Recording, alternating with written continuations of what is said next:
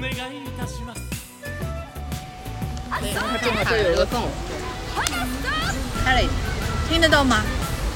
你离近点吧， 我离你近，我把它放近，听得到吗？听得到，听得到啊！听到请回 答。坐我对面的是塔佩老师， 坐我对面的是大哭老师，我们今天很时髦的，今天太时尚了，太时尚了。今天太时尚，但我又没有带相机出来，都拍不出这个有多时尚。对我们在一个露营示范的地方，露营风，对但是又不想给他做广告。你不要拍出他的名字就好了。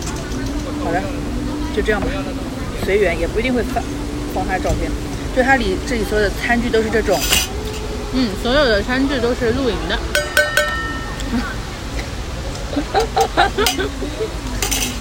敲锣打鼓吃饭，对，就是叮铃咣啷的，都是这种金属的，还是什么的。你看这种，因为今天白天下过雨了，上海潮的不得了，对。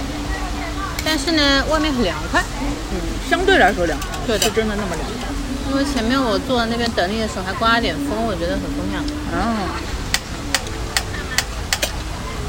你想说《碟中谍七》对吗？嗯，你看了吗？？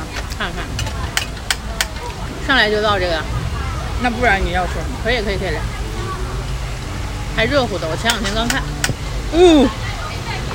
那《碟中谍七》我真的是老夫聊发少年狂，这已经是我多少年没有过的这种去看零点首映场的片子了。哦，真的，你去看了首映场，零点，这个代价好像是考到的，你也看出来是我考的。您拿夹子我就看出来了。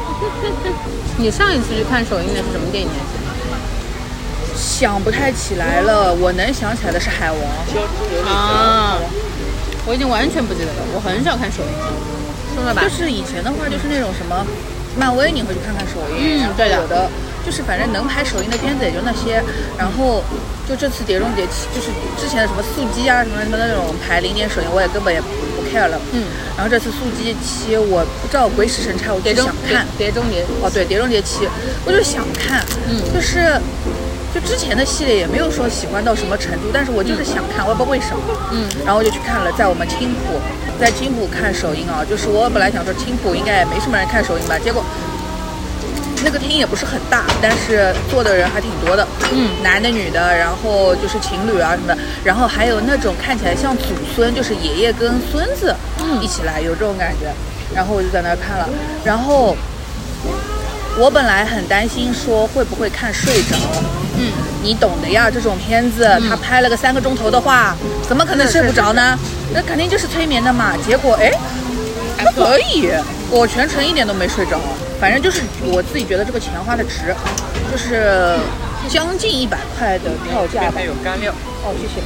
椒盐和辣椒面。好的，将近一百块吧，但是就是反正我觉得看着挺值的，比那些在市中心的时候看的那些，哎，不要一百块了吧，七八十吧，嗯呃反正比在市中心看要觉得划算。嗯，你整体来说是喜欢的吗？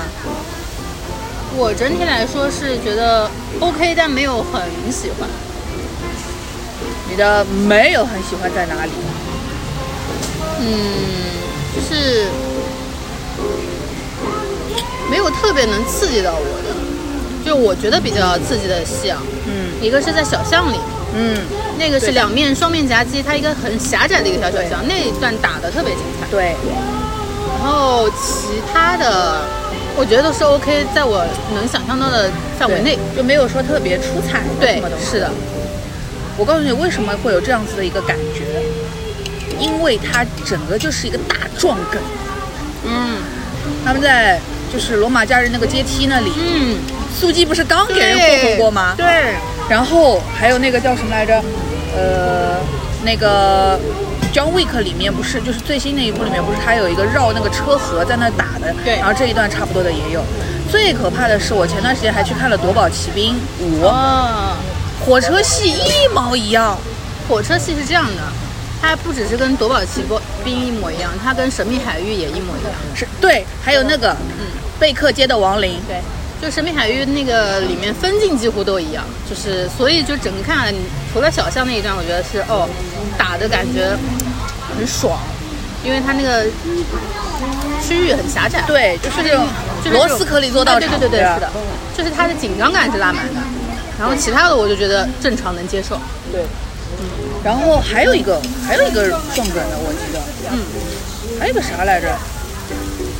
因为多忘了，反正我我当时一看完我就啊，怎么又来？嗯而且就是他其实不一定比人家拍的晚，但他吃亏就吃亏在他上的晚一点。对你这不就被人家给刨了吗？对。可能那一枪大家都排队在那个炒牛排。嗯可能疫情的时候能拍的就那几个地方。对的。 你整体观感觉得怎么样？我反正觉得是挺好看的，因为什么呢？它整体给我的感觉就是沉着冷静，别惊慌。嗯对我们对一对件一件事情讲清楚，一个一个说，就是之前发生了什么，这次又要是为什么，然后你要去干嘛，你要你的目标是谁，你的主要任务是什么东西，他一件一件都交代的很清楚。有的人可能会觉得这样子就是比较的有点老套，或者说有点有点慢嘛节奏。但是因为一个是他分成上下了，然后就是觉得他把事情都说得很清楚，我没有说，就是像看以前别的这种类型的系列电影的时候，我就说啊这谁啊他要干嘛啊他上一部在吗？他死了吗？他活了？嗯他是谁啊？就你经常会有。接那个剧情，对吧你经常会有这种莫名其妙的在不知道怎么回事，但是这个里面就是让我觉得非常清楚，这这集就是这样的。嗯，变身梗嗯，屡试不爽，哈哈， 是的，没有失手过变身梗。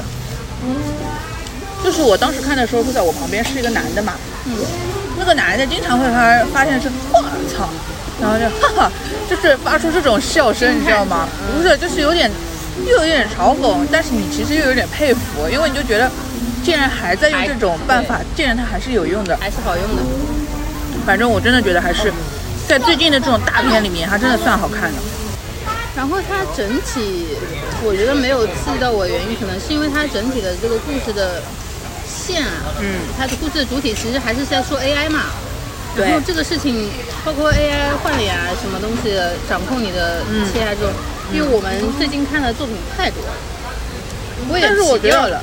站在机场里面那一段，就是他们一直在换脸、换脸、换脸那一段嘛，看起来很新，但是其实我觉得没如有果很不是 AI 的话，也会达到这种效果。就比如说，呃呃，除了机场，就是后面掌控了他的那个监听嘛，就是他在用。那个、那个、那个、那个、那 Simon Page 那个角色叫什么？他在用他的声音在跟他讲话，他就相信了。这点的话，你是在以前的话，其实也做得到。对，不是说你只有变成 AI 去操控你才做得到。但是我觉得机场那场戏还是就是好看的。蛮蛮蛮好看啊嗯的，而且就是它沉整着体冷静别惊慌对，而且它整体的节奏啊，它推进的很快，其实不拖。嗯，它一个就是一个事件接着一个事件，对这个事事件结束了，立马下一个事件就扑上来了，它对不会让你就是有水啊或者怎么样。但是它的文戏会有非常明显的，我们缓一缓吧、啊这种感觉。对对对，是的。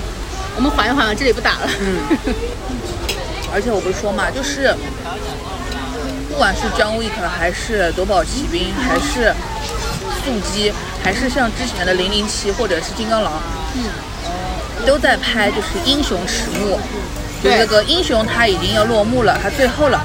对，所以他们很多人打起来都是一副吃力的要死的样子，就是哎呀我打不动了，哎呀杀度，哎呀再来几，就是你看他你就觉得，哎呦这么累，哥们你退休嘛好了，你还要最后这一下就弄得有点不好看，你知道吗？但是就是阿汤哥牛逼啊，身体素质绝了。真厉害。你想他奔起来就是狂奔，他看起来嗯是不的累的，对他的脸有点老了，说实话是有点老了，对对对，因为因为的确他岁数大了。吹的时候已经脸对上吧就是波动了但开是始。他奔起来，尤其他在什么机场的屋顶上奔啊，或者是他在任何地方，他只要奔起来，他反正就是任何一个奔起来的时候，牛逼，就是他还是年轻的那个他，就是那种那种勇往直前，那种无所畏惧那种感觉。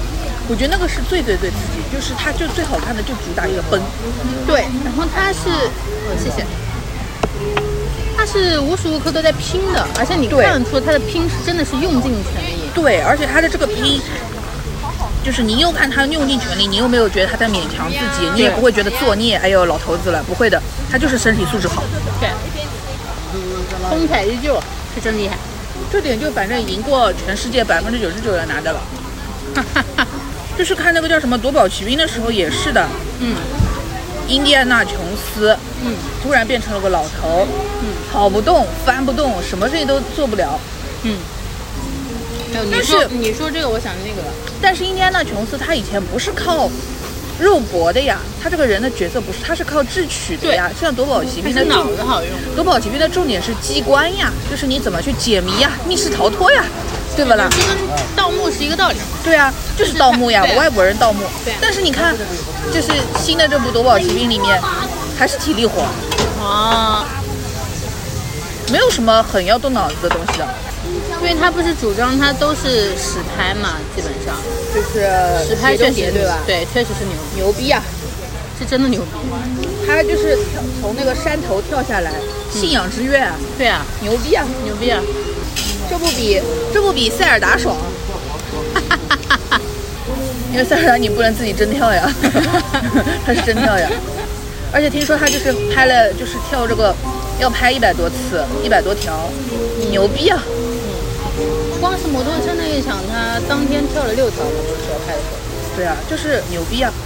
这种牛逼就是以前这种牛逼，我觉得是成龙，现在纯对纯纯粹粹就是就是阿汤哥了。就是我看大家都在讨论嘛，就是说为什么已经特效这么发达了，还是对要用实拍？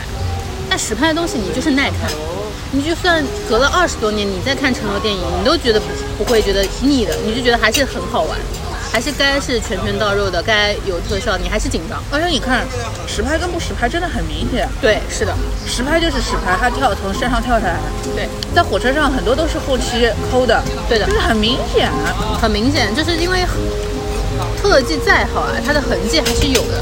就算你现在看不出，你过一段时间特效技术再好的时候，你在看对之前的东西，你都会觉得很幼稚。而且我觉得，就算是《碟中谍》，已经是这个全世界最顶级的这种团队在做了，嗯，抠像的光打的还是不行，嗯，就是因为打光不行，所以你才看得出来它是抠的。嗯，但是我还是不喜欢这部的女主，我也不行，我前面就想说，为什么他要放弃伊尔伊尔莎伊尔莎？就是就是这部的女主她没有显示出自己的什么人格魅力，哎，小偷，她甚至到后面在，就是到最后的最后了，她突然之间醒悟了，对是吧，但是前她前面那些痕醒悟的痕迹或者什么的，我感觉做的就是不不，就是没有什么魅力，而且她作他为一这个个人物特别不讨喜。而且他作为一个小偷，他有什么特别厉害的地方吗？就是因为他能偷到男主的呃打火机打火机了吗？就是因为就是其实这个人他加入这个小组的理由是什么？对，因为他他中间不是因为那个嗯、呃前女主嘎了嘛，然后对他在那边不是说服他加入这个组织，我当时在想凭什么？为什么要他呢？凭什么他跟前面那个不好搭麦的呀。啊对啊呀、他他做了什么值得他加入这个小组，接受大家的支持跟帮助啊？凭什么？而且我觉得是因为这个女主，就是前一部的这个女主，她实在太漂亮、太厉害了。对的，她当初是《碟中谍》几啊？五吧，好像是五吧。她那个脚一敲，就是就是那个大腿露出来，哦对对对脚一对敲要开枪的那个，太牛逼了。确实太经典了。上一部的白白寡妇也很出彩，啊嗯，到这一部白寡妇在干嘛？ 那个憨憨，嗯，然后就选择这而一部且的因为这女主不啊是扮成白寡妇去对谈嘛，那段我看的尬死了。对啊，就是人设人设嘛不对的，对啊。嗯，他演的那个感觉嘛也过于然后这蠢个啊女了主又对她就是笨拙，唉，我觉得就是前面这些一一系列的问题在，长得不好看已经是他最最浅最显的问题对最不算事情的问题了。就是看不出她的角色魅力，嗯，只能这样说，这个角色非常的不讨喜。嗯，因为你正常观感来说，就是大家都会有正常影迷都会有疑问的，就是凭什么牺牲了前面的 Elsa 来留下她？为什么呢？我找不出这个理由啊！我看的时候也是频频叹气。反正挺可惜的吧。阿汤哥从飞机上跳下来的那一集是五还是六啊？好像是六吗？六吗？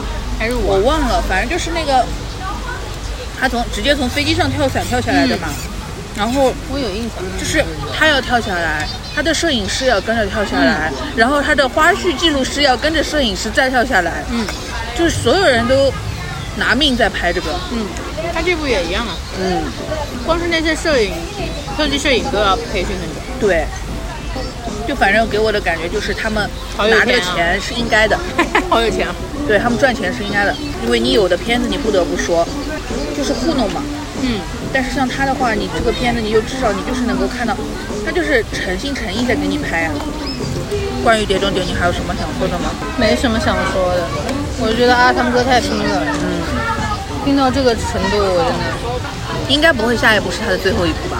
感觉像是哎，啊，这个后面还能再演吗？就是其实到这个程度，再往后真的很难刺激到观众，对，能拍的全都拍过了。就是因为难受到观众，所以他们才要搞 AI。关于修改 AI 的一个，我之前看过一个美剧还是英剧，我印象很深，嗯我有点忘了叫什么，它就是篡改了那个监控。嗯反正类似的这种梗很多嘛，然后包括之前我跟你说的《黑镜》，也是在说 AI 嘛。我觉得这题材已经不太刺激到我了，所以我现在就在看最后它会有个什么样的结局嘛。 《碟中谍》差不多就是这样吧。嗯，你最近还看了什么？长安啊，哦，那你说吧，《长安三万里》我也不会去看的。会吗？为什么要看？你不是这个类型是吧？国产动画我没有什么激情哎，深海我也没看。呃哎，不对，深海我只看了个，看了个多少分？半个小时还是四十分钟？我受不了了，我实在受不了了。长安我是很喜欢很喜欢，主要烂木头是老师说他是看了，他觉得不好看，他觉得不好看，浩凯老师应该觉得好看。不知道呀，他觉得不好看的理由是什么？他跟你说了吗？ 他没跟我说这，我就看到他豆瓣打分了，那打打打几分？三星吧，但是反正他说是说不好看，因为它片长确实是太长了。嗯，就我一开始进去看的时候呢，你懂的呀，我就是支持国产动画，嗯，就像深海这种我都去看了的嘛。我只是想看看它，毕竟追光的其他的几个我也还挺喜欢的，哦，然后就想去支持一下。然后坐进去之后，看吧看吧，觉得还是挺好看的。就它里面其实，嗯，我们先说它整个画面风格吧，就没有什么特别夸张的这些光效或者是光污染，那不是古代吗？他哪来的光呢？只有一幕，只有一幕是他们幻想中的那个在二零二三年，不是，就是在怎么嗯怎么怎么说呢？就是把《将进酒》这这首诗变成了视觉化呈现，然后就是它不是有上上青天这种感觉的吗？嗯，所以它就是那一段用了一点类似于这种光效的感觉，然后其他的基本上是实景的嘛，呃，也不能说是实景，就是现实场景的。写实的，对写实场景的，写实场景里它用了很多的很漂亮的构图，包括说它有朝霞，有日落，然后有很多包括黄鹤楼，然后有江，然后有有山川湖海，它是整个把也不能说长安，就整个把中国的一种山川秀丽的感觉，它是有拍出来的，它是有做出来的。然后再说它人物的，我当时看的时候第一反应啊，我其实特别不喜欢李白这个角色。啊因为它画成了个歪嘴龙王，啊，就笑起来是歪嘴的，就是那种，因为它很喜的那种。对，因为它是个纨绔子弟，那李白不是一直说是胡人吗？哎，他后面有情节的，说他跟什么胡人勾结还是什么，就栽赃他，哦，类似于这种。嗯，但是我第一反应是，这烤盘能换一个吗？第一反应是他为什么是个歪嘴龙王，你知道吗？我脑子一直一直在想你之前说的那个歪嘴龙王，我脑子全是那个人， 我脑袋好疼。然后他整个是仿的唐俑的造型，他是上半身圆乎乎的，嗯然后上半身比下半身长，嗯，蛮可爱的。就这些，我觉得我都可以接受。我觉得它好是好在它挑选的是个真实的历史人物，这个是之前的这些国产动画中很少做的，几乎没见到的。因为你之前看到都是神话，啊，封神、杨戬、呃哪吒，这种或者《西游记》，对，西游全都是神话玄幻，但它这次其实是贴近历史做，但不能说是完全符合历史，因为肯定是魔改的。呃，细说不是胡说。哎，对，但是我觉得它至少能做到什么呢？让你对这些历史或者这个人物或者这些诗会提起兴趣，或者是让你想到一些小时候你背这个诗的时候理解感觉，因为大家背这些诗的时候，上学的时候都背过，那你不会理解说他当时真的是个什么样子，都是死记硬背。然后再就结是合，这个一开始他这个画风跟那个，就是我还不知道他到底是说什么东西的时候，就是看到海报什么的，嗯，淘票票上看到的，嗯，我会以为就是给儿童看的，是它就是像个大头儿子小头爸爸一样的东西圆。乎乎的，整个造型观感上就像是那种暑期的爆米花片，对呀、就是用来打发时间的那种，确不实是也很打发不时是间。不是不是爆米花片，就是那种学校会跟小朋友说啊，暑假的时候大家可以去看这个哦，就是那种看完了之后说、啊，有没有人看了之后给我写个感想啊，就感觉就是这种东西。它确实是啊。然后我又要说了，就是那不是跟《满江红》很像吗？嗯、比《满江红》好看太多了。哦，好吧，好吧，《满江红》我也在电脑上看啊，不是在电视上看了，我看不真是看不下去无语子啊！就这个这种动画电影啊，它永远不是做给小孩看的，这两个帮你收了，好的，谢谢。你没有一些嗯，它不是做给小孩看的吗？它不完全是做给小孩看，我觉得它更多是做给成年人看。嗯因为有一些东西，如果只是单纯带着孩子去学一些历史知识，或者是学一些古诗，嗯那他能得到的东西太少了。但如果你哦是作为一个成年人，你去看的话，你就会真正理解到为什么以前的古诗注释上会写这首诗是诗人在怀才不遇的时候写的，哦，就是你能理解到他为什么你能对照到自己了，我也怀我才怀才不遇，我也苦啊。就是很容易共情，大人更容易共情。哦那我更不会去看了，我只想快 乐，我不想去。对，它不是个很。快乐的东西。对它我不就想是去共情这些事我不跟你说嘛，我一我看的时候没感觉，我看的时候哭的稀里哗啦，我自己都想不通，就是热泪盈眶。哦可是不为是什么惨，是热泪盈眶，三个小时这件事情合理吗？不太合理，说实 话。因为我中间有无数次我已经呃喘下来了，对就在叹气了，已经是吧。叹气，就是喘下来，我已经在休息了。然后看看看看，我又看进去了，因为它是以李白的这个人物的生平，嗯，来做整个总串的，但是是以一个第三人的高适的视角去描写他眼中看到嗯高的适不是长得像那谁嘛，武大靖。 对，他其实选这个视角反而选得好，哦，因为是个对照组，呃，不能说对照嗯但是组，我看这是一有个人两个说完全不同的人生。因为我看有人说觉得这样，就是以为是李白，结果最后是高适，就是有人觉得被骗了。真的吗？对，有人也不是也不是说被骗吧，就是觉得期待不在这里，期待不在高适身上，期待在李白身上。啊，但是很多人看了之后会会失望的，因为对啊，跟他们想象中的李白肯定是不一样的。他是一个很，就是时尚。不是，他就是一个很纨绔的，如然果后能重来，又我要选李白。又是那种什么。不是大家的印象当中的李白是什么样子的呢？浪漫主义的大诗人，然后觉得他是那种风流倜傥吧。哦，那这个里面不是啊。其实他是有很多很多的无奈的，这就是为什么就是你了解了这些东西之后，你再去看他的其诗，实你对会我有觉这得种感小觉。时候学的也是这样啊，就是说他在官场不得意嘛。对，是不得已。对啊，因为他不适合这又个是在淘东西嘛。对，啊又是入赘啊，又是怎么样啊，想要想要就是攀关系啊，怎么样？嗯，但我觉得挺挺立体的，这样改过之后，嗯，因为越是这样的突出之后，你越能感觉到他的诗词当中是有力量的。他为什么能那么狂？他一方面是因为他自己确实很有才华，一方面就是被积压了呀，就是很多情绪被压住了之后的爆发呀，就对是呀他他里面有句台词写的很好嘛，他李白说高适，他说他是高适是心中一团锦绣，奈何还没有到吐出的时间，他终有终有一日可以吐出来的。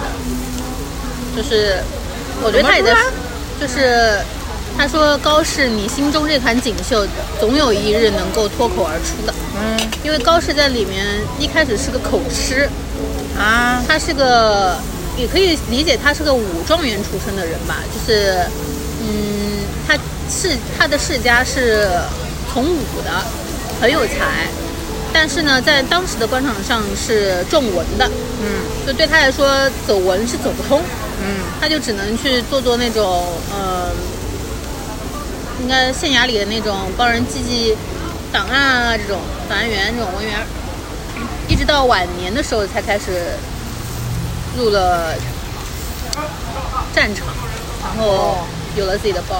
哦，文秘嗯，他选的这个视角倒是挺好的，他有一种就是穷小子跟富家公子的感觉。哦，那这不是少爷和我对，就是有一点那种微妙的反差跟 CP 感，但是我觉得他们两个呢又不能算是个对照组，因为确实理想抱负吧也不太一样，想法不太一样。虽然都想进入为官嘛，想仗仕途嘛，走仕途嘛，但是其实想法不太一样。李白这个人，他就是管不住他的，嗯，就是要自由，嗯，不羁的灵魂。他如果在现代，就应该加入 Beyond，天高海阔了。看的时候，我旁边也是个姑娘嘛，嗯我感觉就是我大概观察一下，我就这我那场看下来，周围的人只有我跟他两个人在哭，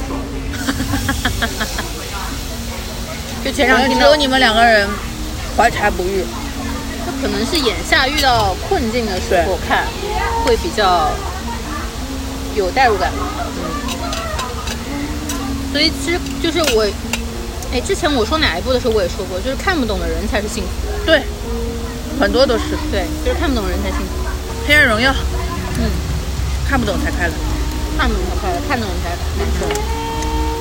然后我觉得它值得看点，主要是因为不管是画风、故事，嗯，还是人物，能让你看到就是群星璀璨的朝代的感觉。嗯，唐朝，对，因为他选的李白这个人物，包括我选唐朝这个朝代，它就是中国历史上非常璀璨的一段历史。对，就是随手华丽的时候对，随手拉一个人都是诗人，全民皆诗人那种感觉，就是真的是不缺能人才人，但是他最后也是到国破山河在那种感觉，对，对，所以就是我是很吃家国情怀这套的，虽然有人说他很战狼啊、 啊，这个东西都怎么会跟战狼有关系啊？就怎么会联想到那个？因为他其实整个的故事是高适的视角在说嘛，对但是高适其实是在回忆，高适的当时的环境是要迎战外来入侵者嗯，啊、所以他要在这个地方什么斡旋安禄山？啊安史之乱之后了，哦，就是要在那边斡旋，然后想办法把那个城给夺回来，然后在这个期间呢，他又受到朝廷的嗯怀疑，嗯然后派了个东厂的人过来跟他聊，然后他是在跟跟东厂的这个人聊的时候，把这个李白这个人的故事哦，说出来的，因为李白在当时已经那变这个成一做个法叛徒了，这个做法蛮好莱坞的呀，嗯，蛮好莱坞的片子都是这样子的。所以我觉得追光这一把是算是之前的作这些作品当中算是故事讲的还可以的，但是我真的觉得，就是追光，我没有，就追光的片子，我没有哪个说真的是特别特别喜欢。是吧？青蛇吗？啊，白呃对呃呃叫白蛇缘起。嗯，因为追光之前啊，就是出了名的。你离得近一点。追光之前出了名的就是说，制作精良但故事稀烂。对啊，就是，呃，呃我老是要说青蛇，白蛇，嗯白蛇我那时候看也是觉得，嗯，就那个，哎，就是他也蛮自感动自己的啦，就是在那里把排场搞很大，但是其对实这个故事本身也没有什么。对，这种类型的我都不太吃吧，而且最主要是，就是像白蛇那种画风我也不喜欢。嗯，白白蛇算做的好的吗？我觉得做的蛮好的。如果说好的话，那这这我真的不喜欢。嗯，就是国产动画很难有画风上能喜欢的了。嗯，是，嗯嗯，姜子牙你看过吗？就国产动画当中啊，姜子牙是我个人觉得审美最好的，嗯， 古风画风当中审美我觉得最好的，因为它整个的人物设计，然后包括构图、颜色，它很神话，但是它又做得非常的美。就是它的一些构图是极致对称的，这我首先我看起来很爽，然后它的人物很多是细长型，或者是那种嗯嗯比较符合你中国式的那种神话的那种设计，哦嗯，嗯，然后它的人物细节度也非常高，但是它的故事也是嗯做的一般。然后姜子牙当时是什么原因啊？就是这部片反正口碑不叫座，反正口碑好像也不接了，我有点忘了。它是我觉得画风上来说，我觉得最好的就是在中国动画电影当中，然后再下来就是白蛇算是一个突破，因为它其实是也是算是魔改嘛，哦嗯，它是嗯把你原本对于神话的想象给打破了，重做。当然魔改肯定被很多人骂了，但是它当时我看到的时候，我还是觉得蛮惊艳的，就是就是中国动画在做尝试，就追追光一直在做这个尝试，就包括他后来做杨戬，杨戬也是画面做的非常棒，就他的这边给你关火了啊！哦，好的，继续。它的特效、人物渲染跟它的细节做的都非常好，但是故事又是稀烂。对， 所以我对它已经没有什么特别高的期待值。所以我看这部的时候，我觉得可能它的内容是打到我了，就是我说的嘛。它是有一种故事烂，是什么烂？嗯，就人物的行为逻辑会不太合理、没有什么动机。啊，对。然后就是它是被强制的推着走的，嗯，它不是说就是让你觉得顺理成章，或者它的矛盾有突破性的一个聚集的这种类似这种嘛。然后它的人物设计也不够丰满，但是它画面确实做的好看。是打雷了吗？是吧不？是我，别吓我！哎呀，杨戬是有点可惜，姜子牙我也觉得挺可惜，但姜子牙我是真的很喜欢，就是他有一种让我看到以前上海美术电影制片厂的那种感觉。啊，就它是呃像什么呢？它有点像以前那种九色鹿啊，啊，它有一些这画风评价这么高吗？就它有些画风真的是有点像九色鹿那种感觉，它就是很典型的中国式的神话的审美哦，啊、是。你我蛮搬喜欢出九色鹿来，我可就有兴趣了。 你别看了以后要骂我，我对它评价是挺高的。那就骂好了，无所谓的呀，大不了你禁言 我。是我诈诈骗你。对，嗯、啊，我没想到。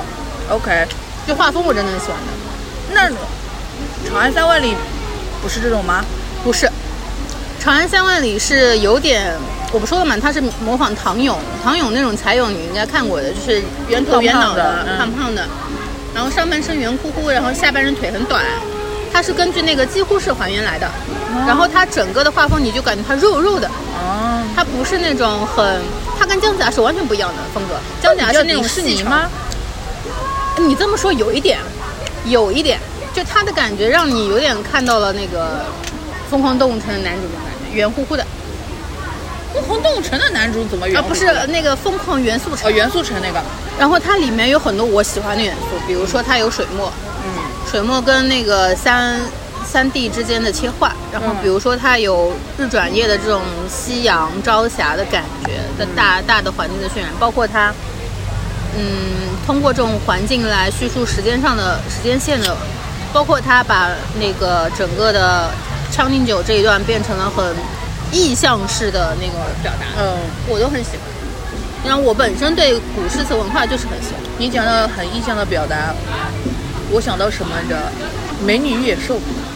然后中间那个、哦那个野兽叫美女去吃饭，然后他贝尔就不肯去吃，然后结果后来他自己又饿了，饿了之后他就下 到厨就是到那个餐厅里，然后那个那个那个那个蜡烛卢米埃就给他唱了一首歌，噔噔噔噔噔噔噔噔噔噔噔噔，就这 种就我觉得中国动画啊、不能贪，就是你，不能贪，不能贪你肯定在骂深海， 啊我就是妈呀，我是恨铁不成钢啊，田小鹏，田小鹏，因为啊因为深海我真的就是一个光污染，我受不了了。是你就能够看到他想要做的五颜六色、五花八门，但是就吐了。他想做出五光十色的感觉，对但他做的太乱了，嗯，视觉观感上非常的天气炸比。较热啊，这是我们店送哦的，谢一个谢，小吊梨汤，哦，我谢小谢，吊梨汤可以，不然吃到北京了。这是我们自己熬的。 哦哦，谢谢。就是我觉得看到最后是蛮燃的，嗯，嗯，家国情怀这个东西我是比较吃，包括说我其实打剧本杀我也吃这个，对，你有信念感，我没有呀。就是我是能够代入的，我很有这种信念感。 哎呀，我没有。所以你别去看这部了，听我说说就行了。对啊，我不会看，我会花钱看。哎，然后我要说一个，嗯，我自己的觉得很喜欢的地方是他那个配音配音老师嗯，杨天祥，是配谁的？啊七二九的七二九工厂的跟杰跟杰大是一家的。配过什么啊？我不知道，我想象不出来。嗯，你让我想想，他配过好多那个，但是你不看，嗯、他你不听那个广播剧默读，那我他哦肯定没听飞过度，呃，你还要有跟我说李泽言啥的，我还能想象一下。那个广没播有剧，李泽言不是他，但他呃未定事件簿里面他是那个陆景和。就是他纸片人跟电影电视剧他都配过，然后我见过他真人，我拍过他。评论区认识的朋友支援一下那个男朋友老师，我反正是不知道他在说谁的。杨天祥、小阿天呀，然后哦我当时听他的声音我没听出来，哦，他是配的高适，高适哦不是有点口吃嘛，嗯，他对于这个角色塑造的真的是很棒，很棒。就是我听不出来他配其他，我当时一时半会儿没听出来他配其他东西的痕迹，因为他是个很典型的有点但是你一听就是他吗？晶片的，后来听出来了，啊后来听出来，因为他一开始口吃的时候我没感觉，他是一个呃，他应该是九零后，嗯就很年轻的，嗯，然后他是配的中青九年零，后不年轻了，三十三了。哎呀，真烦。我在说我呀。我也是呀，哎呀，他是因为我之前拍过七二九工厂他们几个嘛，就是杰大、金童和杨天祥，还有乔诗雨。都不认识。哦我想起来了，杨天祥配了《妖猫传》的空海，哦，虽然我现在也想不起来，但是至少这个我看过。对，这个你肯定看过。对这我看过我看 过。然后他们其实最早还是广播 剧比而较且多嘛，我印象当中，《妖猫传》这个配音跟那个染谷将太本人很像。对，就是啊，他声音塑造力很强。然后这次他是做，应该是做配音导演，就是指导，指导里面其他角色的配音。就我没想到他其实塑造这个角色塑造的挺成功的，非常成功。就是我一时半会儿没有听出他声音，他他是一个典型的有点京腔，嗯，就北京人那种感觉，京腔说话。他本人超可爱，就戴个眼镜，白白净净的，像个小书生，小长得长得挺帅的。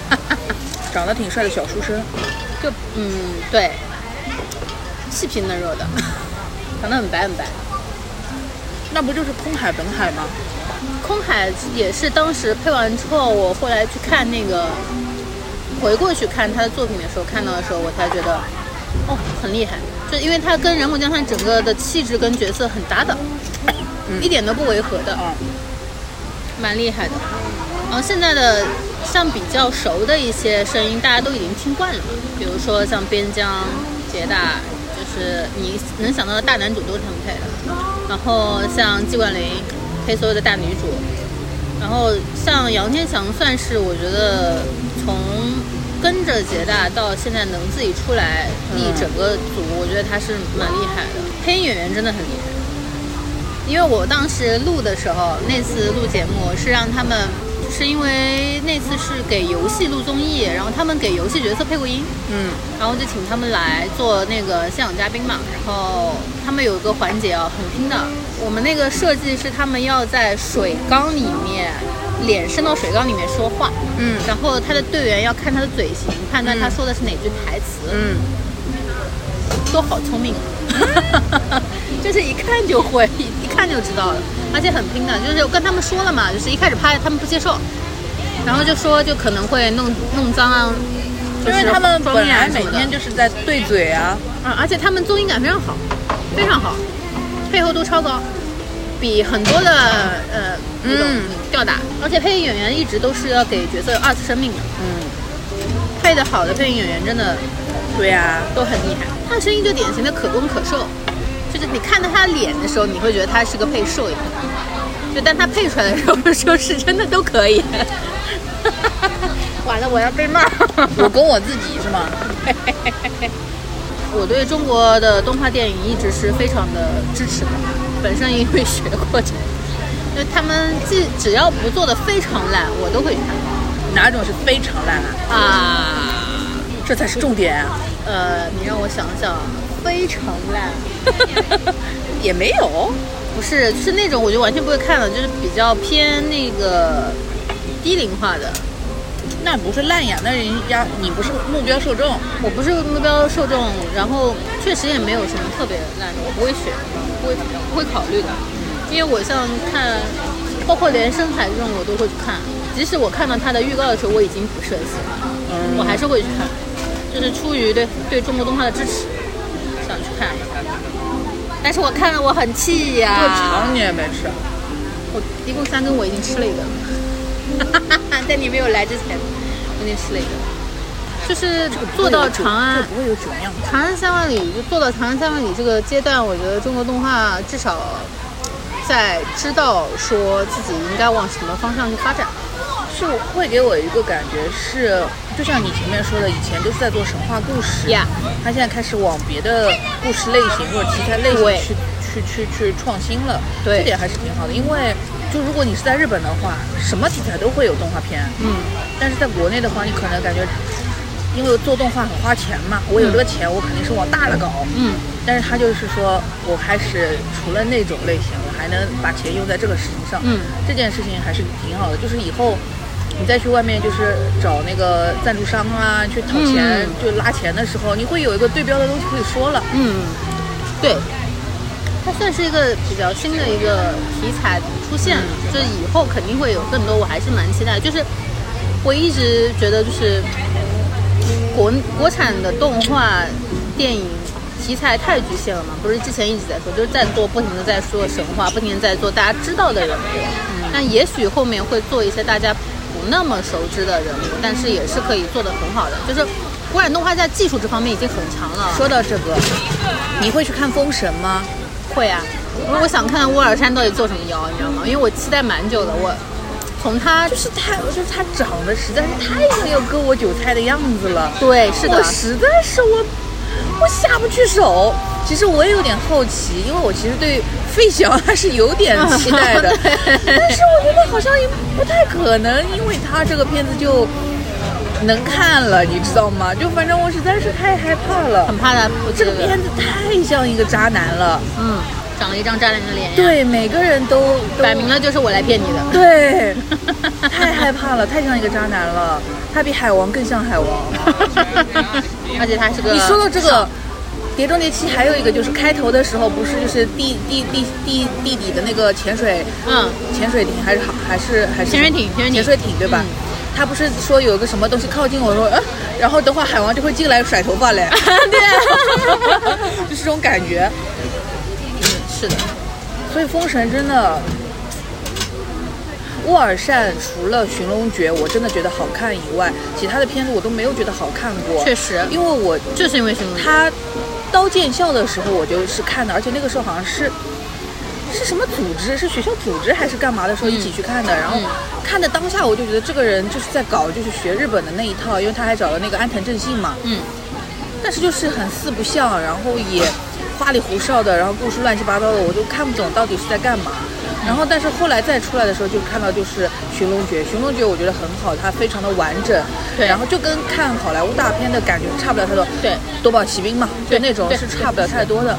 然后舒淇那个角色，当时我是不太喜欢舒淇的口条，就因为舒淇她讲话有自己的那种腔调，对那种腔调我觉得是跟这个是改片不子掉的不搭的对，是但他本是人自己对，但这个带角色的话。这个角色本身还是有点魅力的，而且这个里面还有 Angelababy 呢、a 嗯 b a 在里面也不错气的呀，对吧？也蛮好的。但是再后面就不知道吴尔善在干嘛嘞。寻龙诀是相对来说平衡性最好的一个，嗯所以你观感上觉得很棒。嗯，然后封神呢，主要是因为除了费奖之外，主要是因为题材我也喜欢，我喜欢封神这个题材。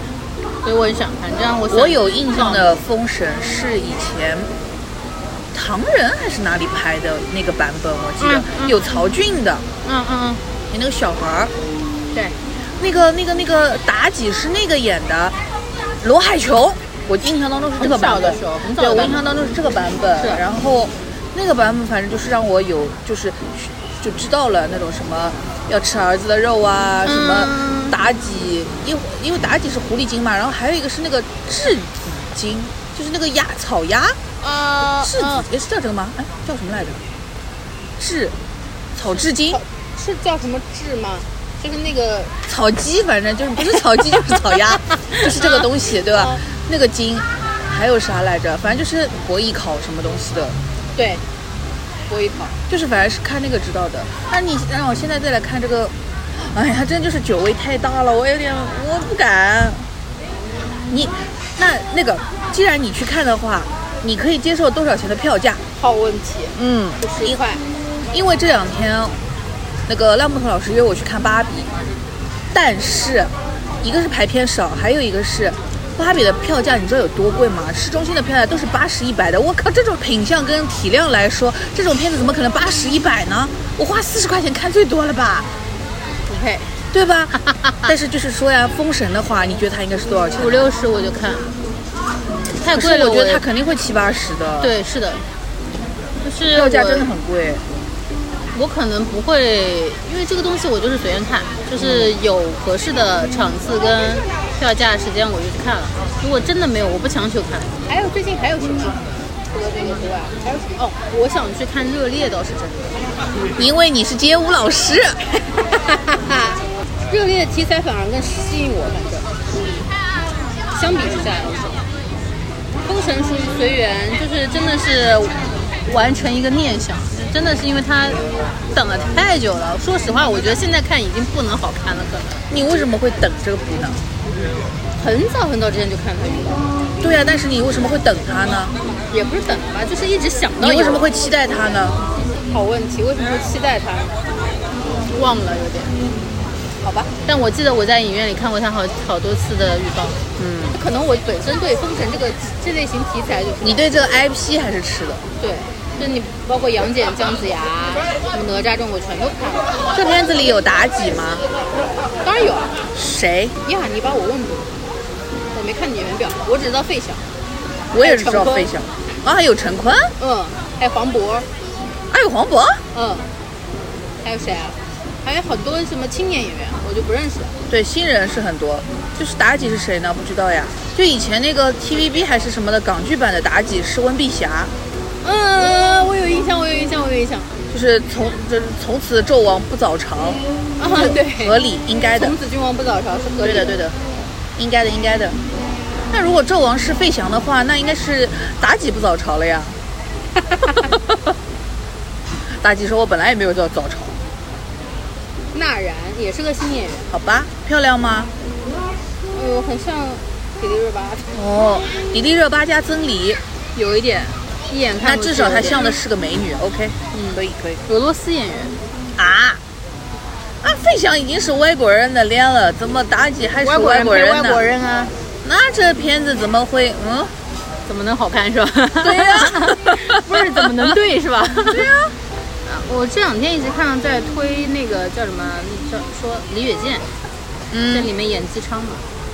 哦，我我为什么知道黄渤，是因为他演了姜子牙，哦啊，她长得像姜子牙吗？不像吧？不像他的姜子牙给我的印象就是瘦瘦长长的一条，哎，对，怎么会是黄渤呢？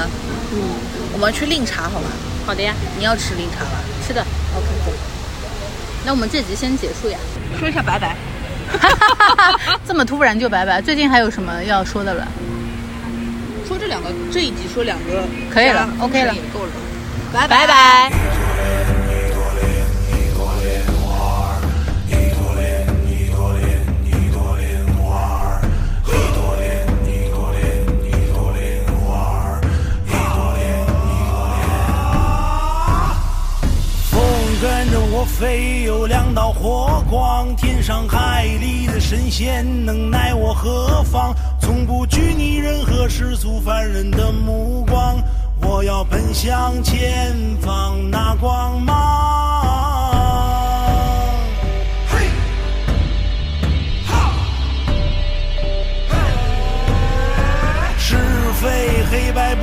到你讲，我要燃烧所有生命赐予的力量，化作莲花。